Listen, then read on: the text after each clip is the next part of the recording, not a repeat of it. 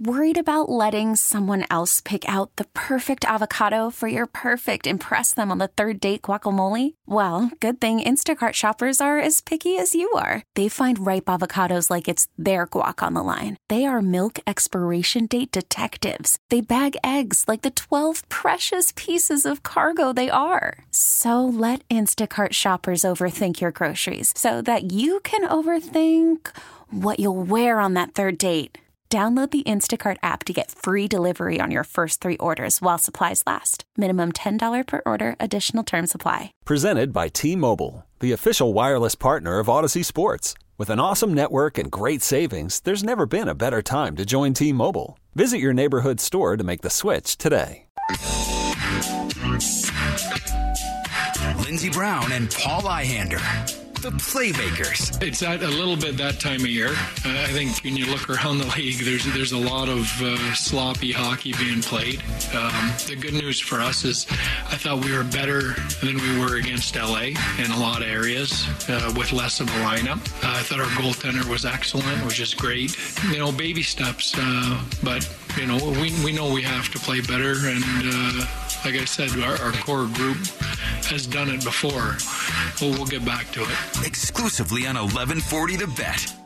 The question is, is when will that happen? Because the calendar stops for nobody, Lindsay. No. It stops for no one. And for the Knights, it continues to roll and challenge tomorrow night with Edmonton coming to town. And then the New York Islanders roll in on Sunday. And you were up at practice today checking things out because after a couple of losses with it, it, it's just. At least we were better than LA, Paul. At least we were better than what I was we were in LA. For, I was the lowest of bars. I was waiting for what they called the sandwich. He kind of gave the bad news and then kind of gave the good news, and then it was kind of an open face sandwich more Correct. than anything else. There and was no pooped in it. Yeah, I suppose. I suppose that's about right. Yeah. Um, there are a lot of teams that are dealing with this same kind of situation that the Knights are right now. To be honest, let's be honest. I what? mean, the Montreal Def- blown defensive assignments that escape reason or logic or uh, have take, making decisions that put people in compromising positions that you're not willing to at least back check for or, or uh, look at the receipt for the bill for.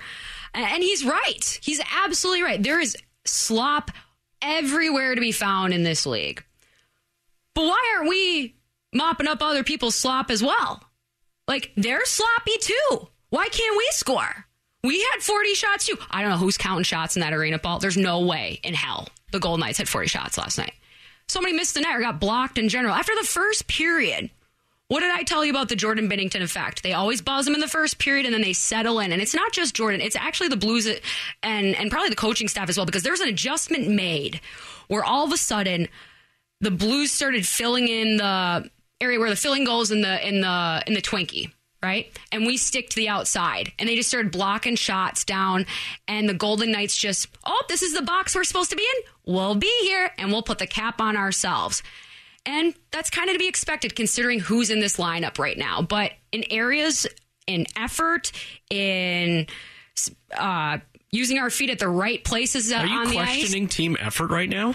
I'm not questioning team effort. I'm questioning individual. Okay. Um, I always question everything. Well, you and I got into a fight last season about effort and how some of these guys don't give it all, or some of these guys give too much in some cases. And is giving too much a problem? Depends for this, on for this, the person for this night's team right now because they are because they are trying to cover up, obviously, and they have to. I mean, let's be, you know, Mark Stone, Max Pacioretty. It's not like you just pulled Johnson and Smith out of the lineup. No, no, and and they bring that offensive production, but also that defensive responsibility and the inspiration that that just level of commitment must be upheld. And this is where that leadership question I had in the preseason that many of us have had about what this locker room will be like once adversity hits. And it's hitting right away. It's hitting right away and it's hitting in the worst possible spot because you're not just taking out some of the most productive players, you're taking out the leadership. You're taking out the soul because we've already sold the soul away. And so to expect the players that have just arrived here or are are still trying to get their feet wet in this league to not only wear the sweater, know how to wear the sweater, but also crochet said sweater. That's a big time ask, especially against a team like the St. Louis Blues that are very seasoned, very talented, and straight up are willing to play boring hockey. The Golden Knights have never been willing to play to the two to one pacing that so many of their players and coaching staff are trouting out right Are now they in our press capable of doing that, though, I don't Lindsay? know, Paul, because there's the ability based off of the skill set you have, and then there's the ability in terms of the decisions that you make. And a big time decision that this team made last offseason was to go after Alex Pietrangelo. And ever since, he has brought us many things. Uh, some great play down the stretch, especially in the playoffs last year, a different layer of leadership, uh, just a, a completely different look at the defensive position. So what's wrong with that? That's he's earning every every dollar of that eight million Remember that sweater I was talking about, Paul? Yes. Who's it sized for first? If we have one jersey to hand out that represents this team, whose whose measurements do we take? And I guarantee you it's number sevens, especially right now because we're missing some of those big time names. He's a former captain. He earned it in that organization. He he he came up through it. He learned under David Backes like he was chosen. He brought him to the promised land and then he left to go to a different mountain. This isn't the same team. This isn't his team but he's being tasked with being that leader. And leadership doesn't always reflect culture. And I think there's a tension point right now because I think Pietrangelo is willing to grind his way into whatever is necessary uh, in terms of his game to, to bring a win to this team. But if he's the only one that's kind of in that mindset, all of a sudden we have somebody who's taken way too much weight in their knapsack, right? A lot of hero ball or hero puck that we're seeing from Alex Pietrangelo. And that has a lot of different consequences, both on an individual level and on a team level. Which one do you want me to get into first? What what what is most intriguing to you about this direction of our of our conversation? Well, I talk about the team in general in terms of performance because we have now lost two games in a row. Mm-hmm. And so, in terms of the team, how is that affecting this team? Because we're seeing it on the ice. It there lo- there are two losses, Mm-hmm. Right. And I'm not going to lay you cannot shoulder the blame on Petro. No, no, I certainly don't. But I, if if he is the one that we are deferring to always, that becomes our default mindset, right? And and even if it isn't effective, people will continue go to go to it because that's just what happens when we're under duress, when we're in ang- in anxious modes. And what Petro does is he loves to step up in the play, right? We talked a lot about that in LA about how people weren't really clear on who's supposed to be covering that spot. And that's how we got a lot of those, not just odd man rushes, but like three on oh, four on one, three, or three on twos. We saw plenty of that last night too. But it's also the offensive zone. I asked Pete DeBoer about this today about how Petro is rolling down the wall tons, especially on that power play. Because if you see the faceoff, he's right along the boards. The faceoff goes, and if he gets possession, he'll take that puck and roll down the wall and then set up down low. I asked DeBoer, well, with that, if Petro's allowed to go down low, is that where we're looking to move that offense? Are we looking to move that offense down low? Because if so, thank you for reading my notes and listening to the show because I've been preaching that since before you got here. but if that's happening, why are we still cycling the puck up top that we have now taken care of the problem that somebody is covering for Pietrangelo, but now we're tasking someone to play a position that they are not equipped to do, at least at that level. So you're you're having a forward play D when you're basing all of your offensive production up high. And you know those turnovers everybody's talking about? A lot of them are happening in that area of ice because of those mismatches because of those miscues.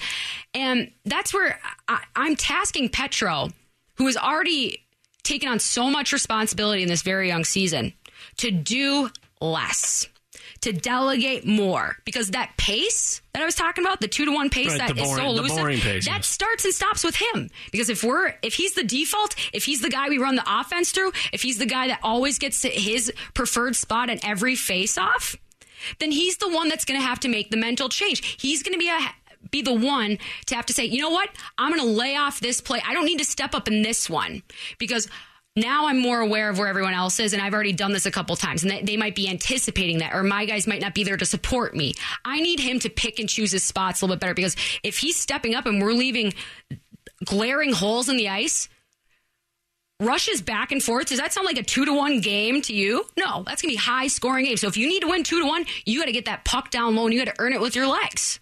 And this team hasn't shown uh, their ability to do it, at least in this iteration right now. And that is an effort thing for me right now. That is bearing down. And if you listen to anything any of those guys said in the post game comments last night, including Riley Smith, who's one of the most honest players on this team, he's demanding more of himself.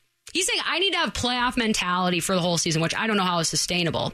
But it's that level of commitment where I have to assume that everybody else is breaking down and that I'm the only one that can really save them, but in a in a very controlled manner. Because, like I said, that's what we were talking about with Petro before. Some people need to elevate, some people need to decompress. Petro's a guy that needs to decompress. Riley Smith is a guy who needs to elevate. Well, today was an off day, kind of, sort of, after an off night for the Golden Knights. They're back. We worked on our shootout moves today, Paul, because those are the most necessary skills to really bolster right now. Well, you know, sharpen the knives. Sometimes the knives get a little dull. They do. Sharpen the knives. But there's a new game tomorrow. And uh, yeah, let me tell you about rushing and offensive prowess.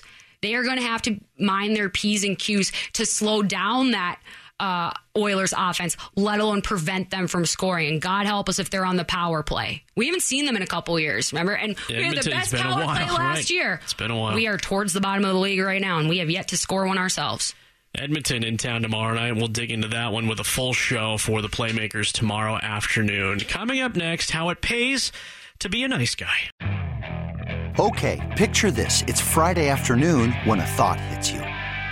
I can spend another weekend doing the same old whatever, or I can hop into my all new Hyundai Santa Fe and hit the road. With available HTRAC, all wheel drive, and three row seating, my whole family can head deep into the wild. Conquer the weekend in the all new Hyundai Santa Fe.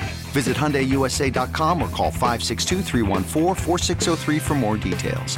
Hyundai, there's joy in every journey.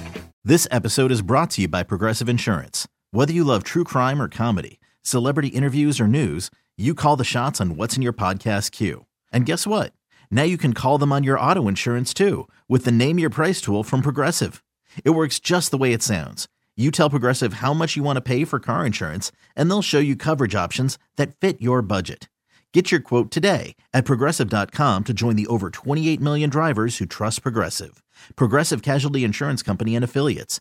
Price and coverage match limited by state law.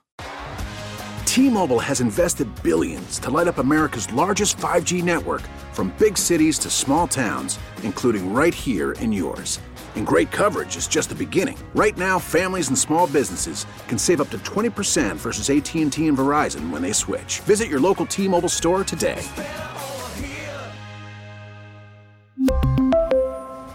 Plan savings with 3 lines of T-Mobile Essentials versus comparable available plans. Plan features and taxes and fees may vary.